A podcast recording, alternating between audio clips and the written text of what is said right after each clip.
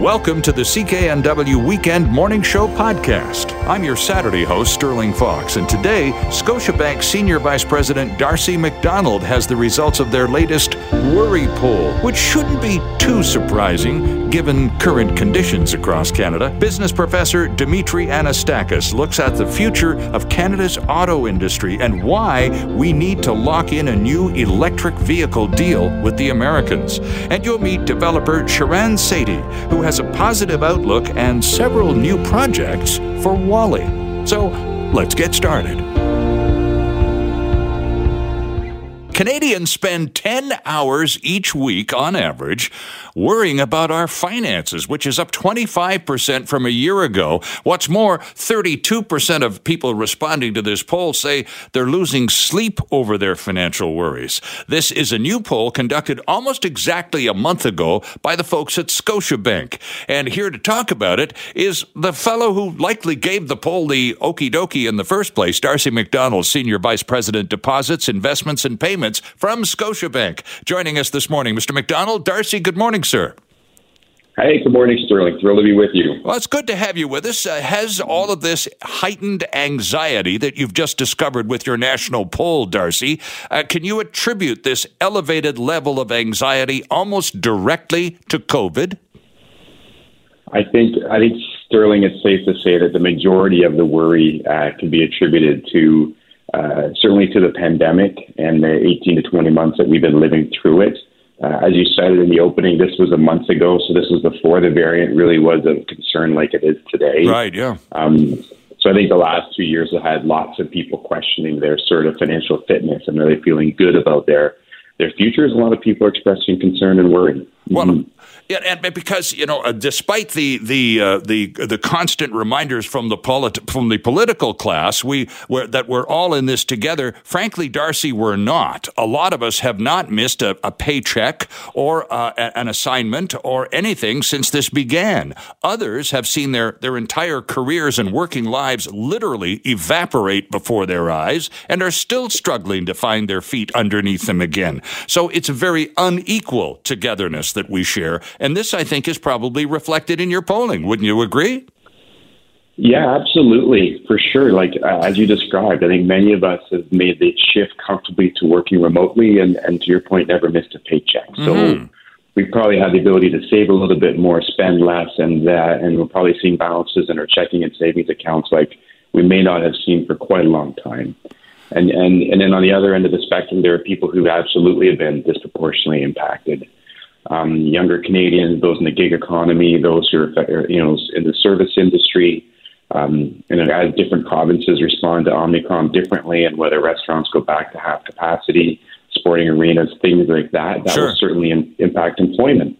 And so those people are certainly in a, in a more difficult spot. So, could you say, though, going into the polling, anticipating the results, that uh, it was more, in, in many senses, Darcy, it was more a confirmation of the suspicions and the patterns that you've seen evolving over the last 18 months than anything else?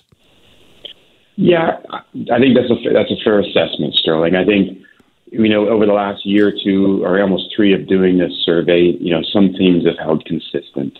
Uh, older Canadians are worrying the least, right? And that's probably attributable to that they have some equity in their homes, they may have some money in the bank, and uh, and and hopefully a good portion maybe are benefiting from a defined benefit pension plan. Mm-hmm. Um, younger Canadians um, are worrying the most, uh, just for the reasons I just described, mm-hmm. right? The, the, the cost of entering the, the housing market is probably daunting. Um, there, they may not be as firmly, and uh, you know, uh, they may not have as much momentum in their career as they'd like. They may be in work that's temporary. Um, so yeah, so those two confirmations. But there, uh, Canadians in the West are worrying almost two times more than than, than our counterparts in the East. And so those trends have remained consistent over the last couple of years. Interesting. Those Canadians in the West, Darcy, that are concerned, would they be primarily, for example, in Alberta because of the awareness of the, the dedication of the government of Canada to basically destroying their economy? Is the anxiety level highest in Alberta, for example? Uh, it's, it's equal in Alberta and BC. I think it's more probably more attributed to the rising costs of real estate and some of the challenges, obviously, that we've experienced in the West with some um, you know, natural natural disasters sure. of various kinds, right. but also, uh, you know, being more resource dependent. Um, and, and, so just trying to make sure that at Scotiabank we're there for those folks and making sure we're giving good advice to get people to worry less and sleep better. That's what are aiming for. Interesting, Darcy. You said that uh, among the demographic groups that you were able to identify, younger Canadians, many of them, not all, but many of them appear to be worrying more than, for example, older Canadians. And one statistic just jumped off the page at me here as I was flipping through the report. 63% say they haven't worked with a financial advisor in the last 12 months. That's an interesting stat only, Darcy, because of the, the incredibly aggressive advertising going on right now, aimed very specifically at younger Canadians, essentially uh, advising them, if you will, to not use a financial advisor, but to plug into some kind of algorithm. Yeah, yeah, you know, great observation. Uh, you know, so the good news is that those who've met with a financial advisor, whether that be, you know, a, a, a human advisor virtually or in person, or Sterling, I would argue, even received financial advice through, uh, you know, an, an, advice platform. Okay. You know, a, that, that those folks are feeling better off and more comfortable. Those who haven't delved into their finances, uh, who are worried about, you know, uh, who are worried about spending and savings or maybe not living within a budget, those folks are certainly worrying the, the most. And I'm, i think they're in the 60% who haven't reached out for help. So I think we'd be advocating for get, you know, whatever the advice is that works for Canadians. Mm-hmm. And it could be an investment platform. It could be, you know, the branch advisor down the street that we encourage uh, your listeners to sort of take action and do what's comfortable. But still, being but pro- in, proactive is painful, right? But being proactive, proactive, and advising, or at least informing yourself of ways to be uh, to to live a more profitable, more financially secure life, uh, life is not a bad thing, regardless of the source, right? One hundred percent. You nailed it for sure. Mm-hmm. So, what are those now? You said, uh, as I said at the outset, 32%, according to this poll, 32% of respondents say they're losing sleep over their financial worries, Darcy. What's the yeah. most, uh, the most, uh, the, the biggest gnawing problem, the one that actually does rob people of the most sleep? Is it debt? Is it just being in debt? Uh, yeah, it's you know the top three would be just worrying about how to grow and protect their investments. So I think all of you know many Canadians have experienced the benefits of a very strong, you know, almost bull market for the last several years. That's reflected in their in, in their investment statement, which is positive. Mm-hmm. They're also worrying about being able to pay for day-to-day expenses. All of us are experiencing a little bit of sticker shock where we go to, you know, fill up our cars with gas or purchase groceries at the store, and that inflation is real and eating into disposable income. Yep. And then the third one is you nailed it, paying off debt, right? The age old question of whether to pay off debt faster or invest more. Um, and with the record low interest rates, um, you know, that's sort of preoccupying folks. And, and Sterling, what's interesting is like these finances are actually on the list of things Canadians are worrying about is like is right is right at the top two or three right after physical health and health of loved ones. Mm-hmm. Um, so this is this is um, this is consistent across the country that we need to help Canadians, you know, worry less and feel more comfortable about their financial future. Interesting that this might filter through to the government of Canada. We just saw the uh, the fiscal update from the Minister of Finance there a few days ago. Very, very little time and attention paid to what you suggest from your very recent poll, Darcy. The the real concerns of Canadians, the the, the dinner table. How am I going to make the mortgage payment at the end of the month? How am I going to do this, that, and the other? The, the basic economic necessity concerns. I didn't hear I didn't hear the government reacting or even acknowledging the fact that they are as prevalent as you uh, and your poll suggest they are.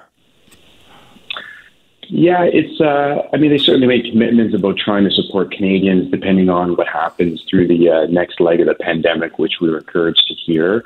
I think all of us feel fortunate that they moved as quickly as they did the first time with the uh, wage subsidy and uh, the emergency relief benefit. So I think that was all in Canada's best interest. Mm-hmm. Um, obviously, we're hoping that they remain open and flexible depending on what the next several weeks and months look like. Um, but yeah, I would agree with you, Sterling. So uh, as we uh, we sort of wrap this up, Darcy, and we do uh, thank you very much for your time this weekend. Uh, uh, bottom line, even though we are expressing more overall concern specifically than than we were a year ago, were you able to glean any sense of optimism at all from your polling and your questions? Is there a is there a sort of a national will to get through this business and get back to something resembling normal? Yes, there, there's uh, there's absolutely an optimism, uh, 100% that that we saw through you know the last 20 months. Many Canadians develop really positive spending and saving habits and living within a budget. That's going to persist on the other side of the pandemic, which is absolutely terrific. Uh, we've seen more and more Canadians reach out for help uh, to try and establish a financial plan that works for them and their loved ones, and just stating what their personal goals would be. Right. Whether that's retirement, you know, a major purchase, kids' education, etc. Mm-hmm. But no, Sterling, I think there's lots of lots of reasons to be optimistic. Well, it's been a rough year for all of us, especially here in British Columbia. But you know, at the end of the year, we're still here, and we're still strangely looking forward to it's next year's got to be better, and we just keep saying that. Darcy McDonald, thank you very much for this. We do appreciate your time and the work that your team put into this polling. Uh, thanks a lot for joining us this morning, and Merry Christmas to you. Yeah, Sterling, Merry Christmas to you too. And if your listeners want more advice, check out sleepadvisor.com at Scotiabank and. Uh, and hopefully get some uh, good night's sleep over the holidays. Thanks Excellent. for the opportunity, Sterling. Our pleasure, sir. Darcy McDonald joining us from Toronto, Senior Vice President, Deposits, Investments, and Payments at Scotiabank. And it's a real pleasure to welcome our next guest back to the program. He is Professor and Wilson Currie Chair in Canadian Business History at the University of Toronto. And he's just back from vacation, so he's going to be up and raring to go. A pleasure to say good morning and welcome back to Dr. Dimitry Anastakis. Good morning, Dimitry. Welcome. Good morning. Good morning, Sterling. It's great to be here. Thank you. Well, it's good to have you back with us. And today we're going to talk about the auto industry. And by way of setting up the conversation, the, the Canadian government has said that if Mr. if Mr. Biden's protectionist measures go forward, we're going to retaliate with some kind of tariffs of our own. When asked about those Canadian tariffs, the chairman of the Senate Banking Committee, Ohio Senator Sherrod Brown, said, quote, two days ago, Dimitry, I don't care what Canada thinks. So that's what we're up against. You wrote a piece a week or two ago entitled Canada Must Once Again Grab Its Share of the Auto Industry Despite U.S. Protectionism. Very timely conversation, especially with these threats going back and forth across the border. Can you take a moment, though, Dimitry, because you talk in your article about us now being in the fifth wave? We've got a couple of minutes. Can you walk us through the, the, the evolution of the auto industry that brings us to this this point right now where we're uh, almost uh, exchanging blows, Canada and the United States. Well, you're absolutely right, Sterling. We've been here before, and the threat of a trade war is something that has loomed in the past because uh, every time we're in the middle of one of these big investment booms, which we're in the middle of mm-hmm. uh, with uh, EVs and electric vehicles, we have to fight for our share of investment because we don't own any of these companies. So let me take a moment, if I could, and just go back and talk about these previous four waves of investment. The first big wave was when the auto industry emerged in the early 1900s, and Henry Ford created mass manufacturing. And, and we got our hands on a little bit of that share because we put up tariff walls and forced the Americans to build in Canada if they really wanted to sell in Canada. So they came up here, and uh, Ford and Windsor and General Motors showed up, and eventually showed up in Oshawa. Right. Uh, and this really made a huge difference in uh, boosting our uh, ability to build cars, and it created the modern Canadian auto industry. Fast forward to the 1950s, the 1960s.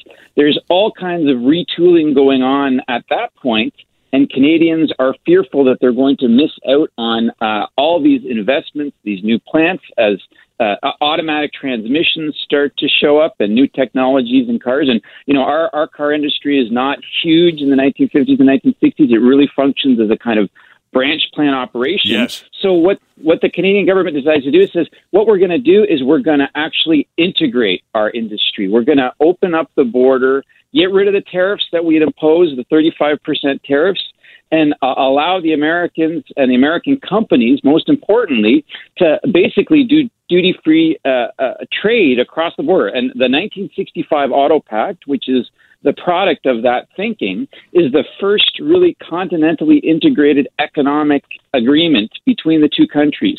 And it's in the auto industry, which is the biggest and most important one. Now, importantly, the, the, the Canadian government requires the American manufacturers to build as many cars as they sell in Canada as part of their deal to allow cross border duty free trade. So the American manufacturers get the benefits where they could say, oh, now we're just going to build one car in Oshawa and sell it all the way around in North America, whereas we used to build 22 cars in Oshawa and just sell them into Canada. So right. now they can sell across North America, but mm-hmm. they have to continue building Oshawa. So we, we get the benefit of that, and it's a huge boom. Fast forward 10 years later, and all of a sudden you've got questions around safety, regulations and emissions regulations and fuel economy right. regulations. The auto industry is being regulated, and they're forced to make cars that are lighter, uh, less polluting, and, and they're competing with the Japanese in the 1970s. You know, the Honda Civic starts to show up, and the Toyota. The first Toyotas, you're right. Yeah.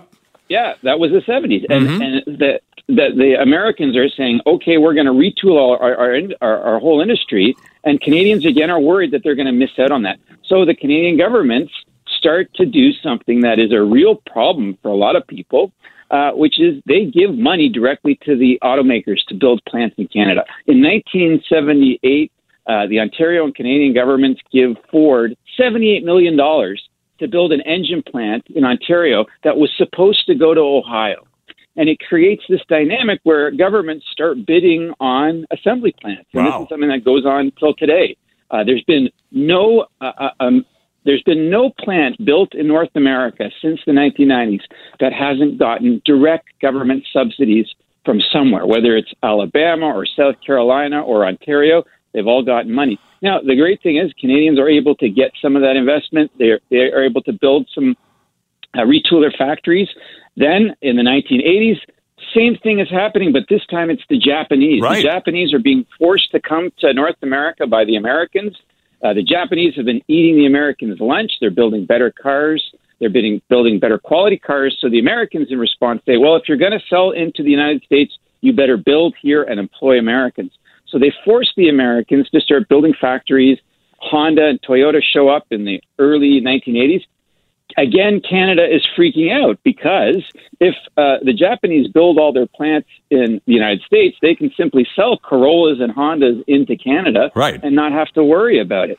So the Canadian government does a whole bunch of things. They they they put a port blockade in Vancouver in 1985, where they basically say, "Oh, any Japanese car that's coming in, to, oh, we're going to inspect every single one of them at the port of Vancouver, which creates this huge slowdown. Sure. So usually they only inspect one out of every 100 vehicles to make sure they're up to standard. But now they're inspecting every single one. The Japanese say, okay, we get the picture. Uh, if we're going to build some plants in the United States, we'll also build some plants in Canada. Right. And the Canadians, the Canadians get uh, plants in Ingersoll, Ontario, and Woodstock, Ontario, and there's a uh, um, an aluminum rim plant that's built in British Columbia as a response to this Canadian pressure to force the Japanese to build in in Canada as well.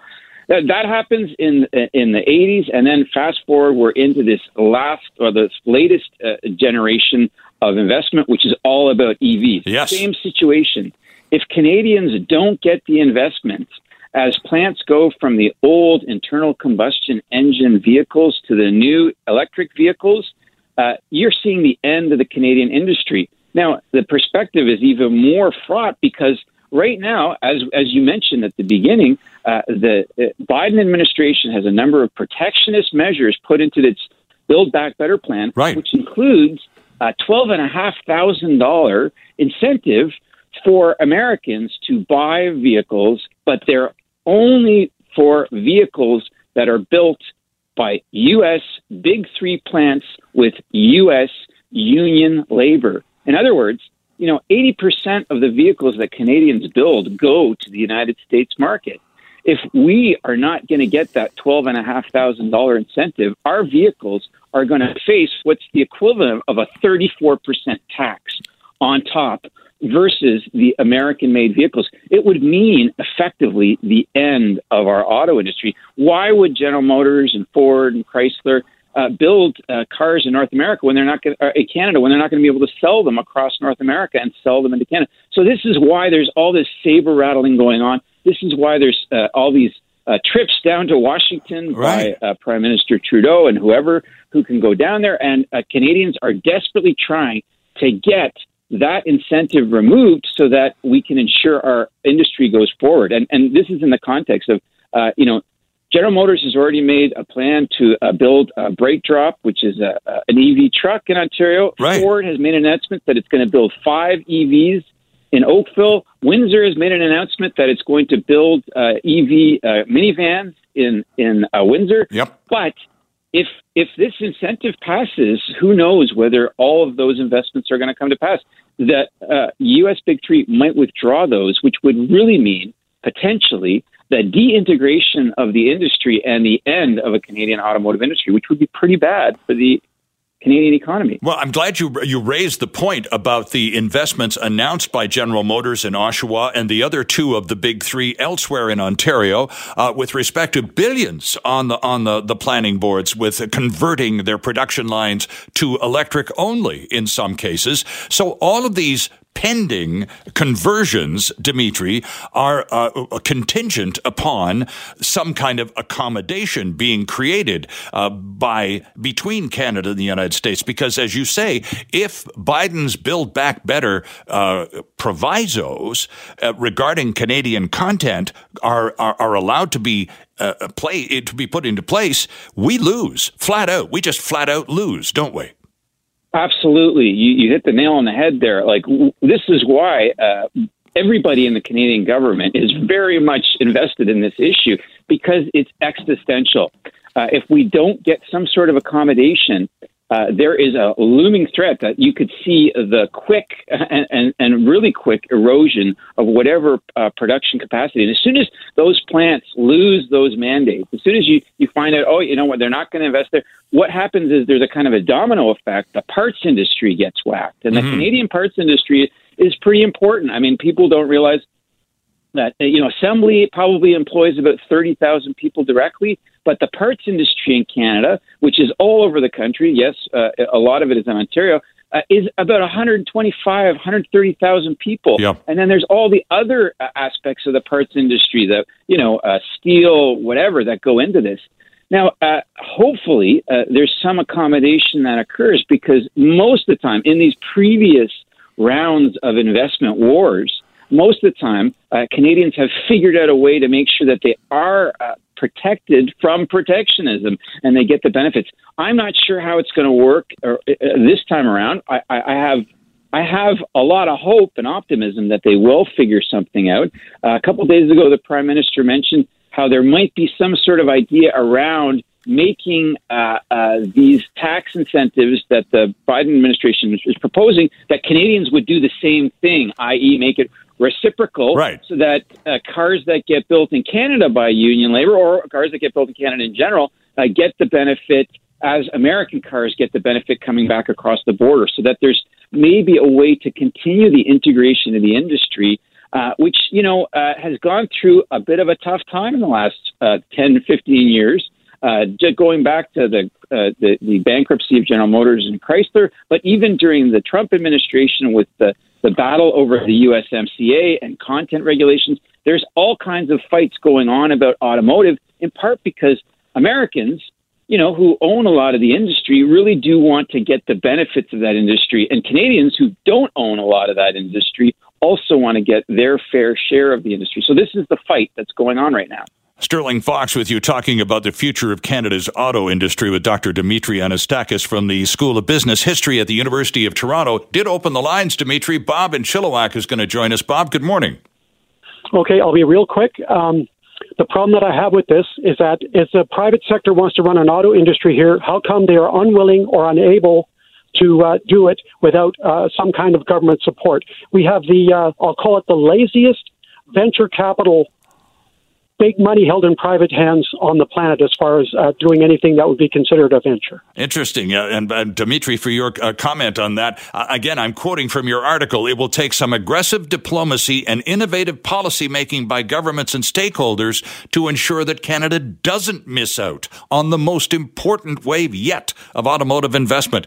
Bob's point I mean, why is government money involved at all?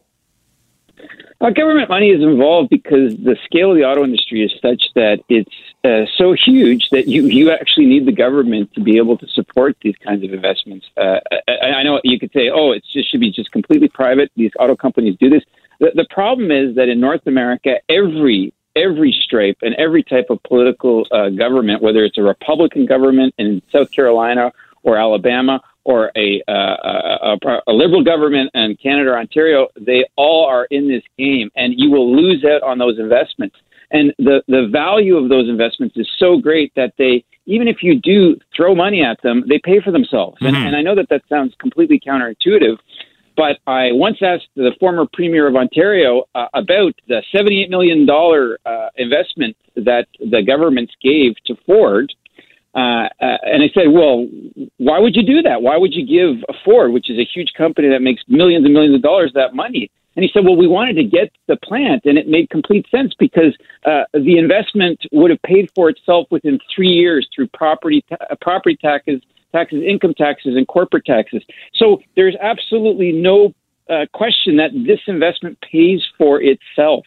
All right, Dimitry. That's why, that's why governments do that. Right, and and of course, there and there's literally so much at stake here. And historically, as it turns out, uh, Democrats are far more protectionist than Republicans, contrary to what a lot of Canadians believe. Dimitry Anastakis, a great pleasure to have you back on our show again, sir. Uh, we do appreciate your time on a Saturday morning, and we do wish you a very merry Christmas. Great, Sterling. You too. Happy holidays and best for 2022. Let's get through this pandemic. You bet. And we'll talk again, sir. Dimitry Anastakis joining us from the School of Business History at the University of Toronto. And thanks for your calls.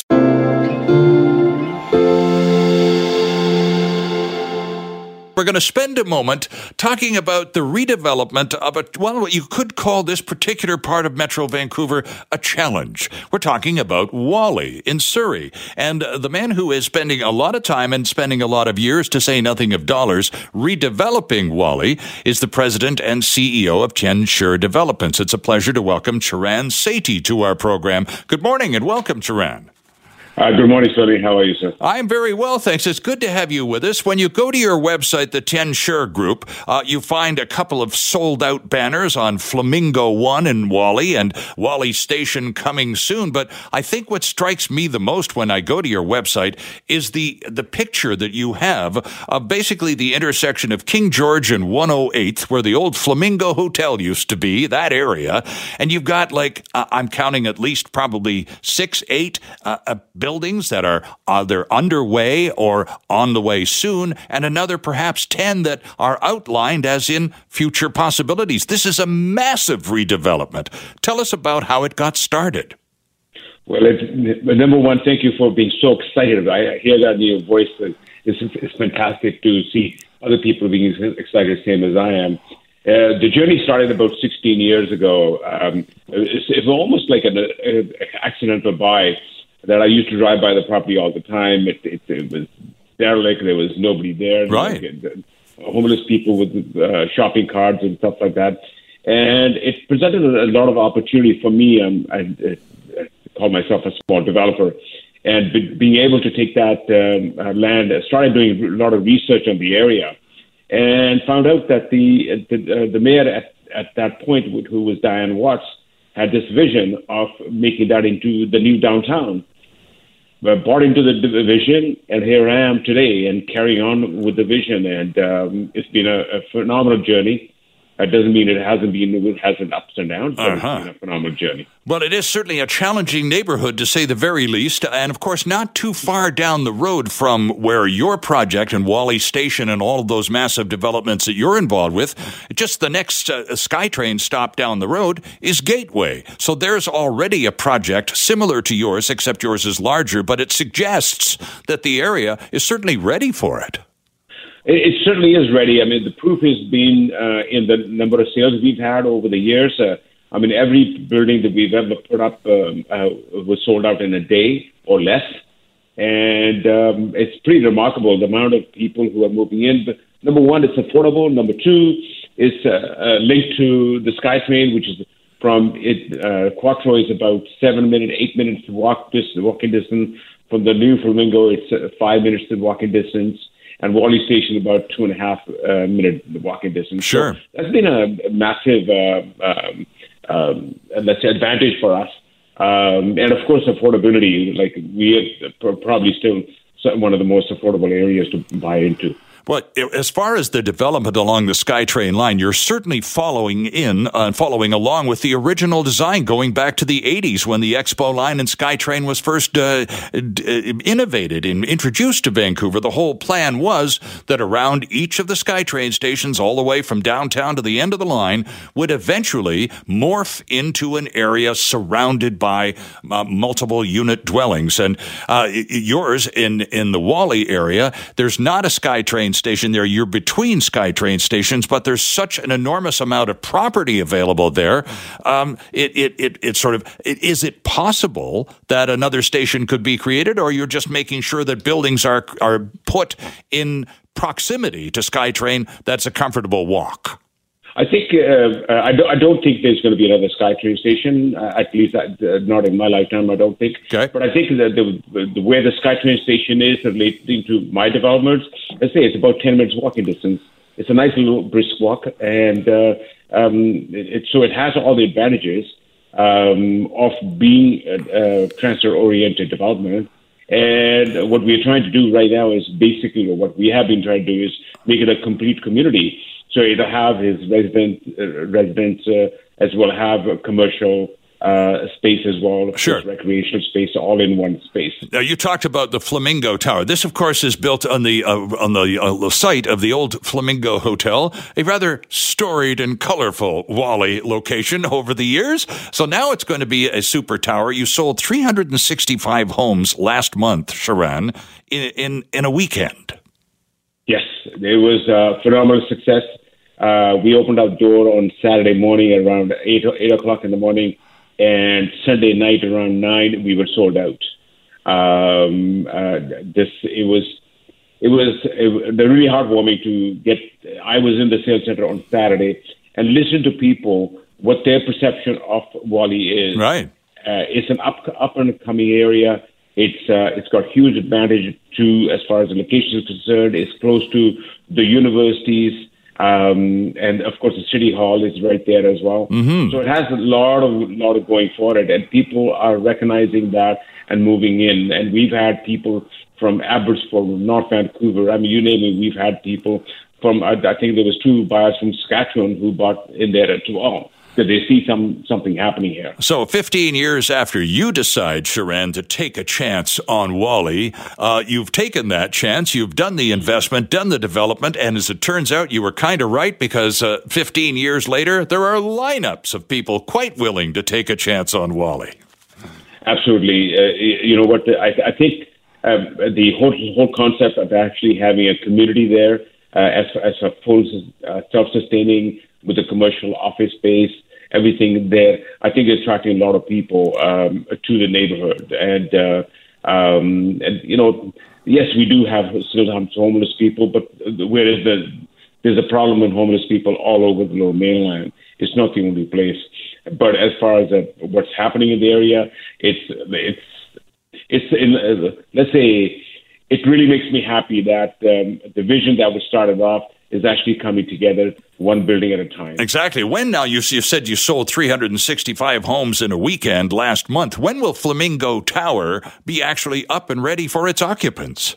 It takes about three and a half years to build a tower, so that's what we're, what we're looking at. Uh, um, but in between, we are hoping to launch the uh, Whalley Station project, right? which will have about 475 units as well as about quarter million square feet of uh, office space with the commercial on the ground floor. How many buildings in total, Charan, in, in your master plan, in your vision for the redone and fully redeveloped Whalley? how many how many buildings do you envision uh, developing?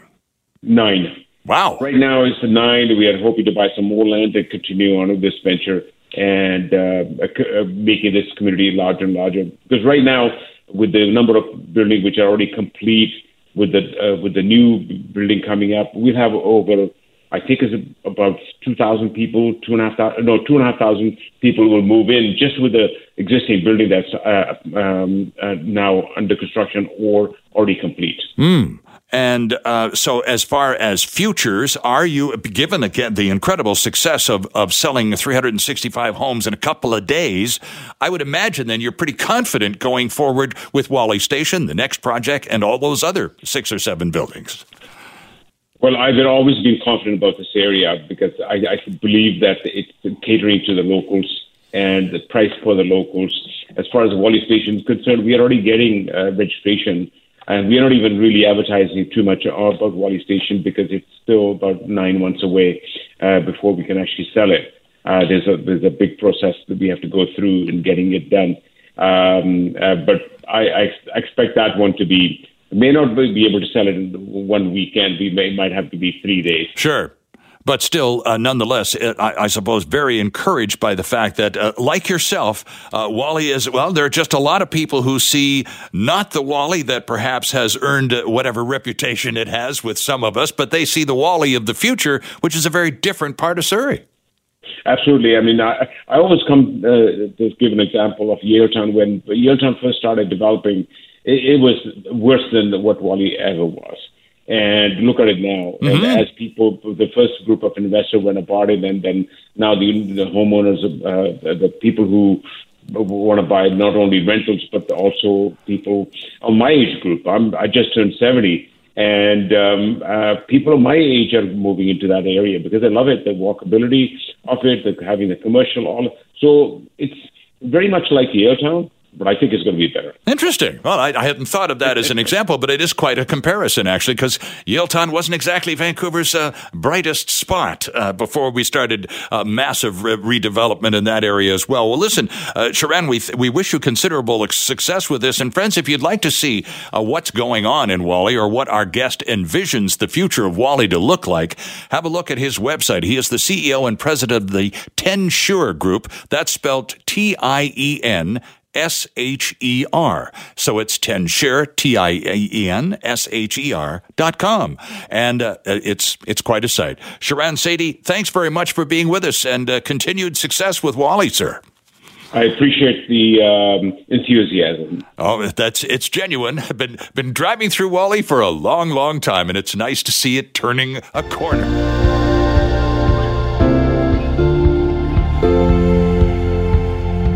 Thanks for listening. Don't forget to subscribe wherever you get your podcasts or listen to us live, 6 to 9 weekend mornings. I'm Sterling Fox. Have a great week. Hi, it's Shauna, and I might be a bad parent because my kids think french fries are vegetables. Hey, it's Ryan, and I might be a bad parent because I went out for wings when my wife was in the hospital after giving birth. Johnny here. I might be a bad parent because in my house, the tooth fairy gives pocket change. But we're not alone. Len emailed us and said his six year old daughter's Tarzan moment going from love seat to lazy boy by curtains made him more proud than any dance recital. and Andy left his two year old at the rink. All right, guys, I'm sure we're not alone. Like Andy's kid. For stories and confessions like this, make sure you check out our podcast. It's called Bad Parents, and it's available wherever you get your podcasts. I left a glove at the rink.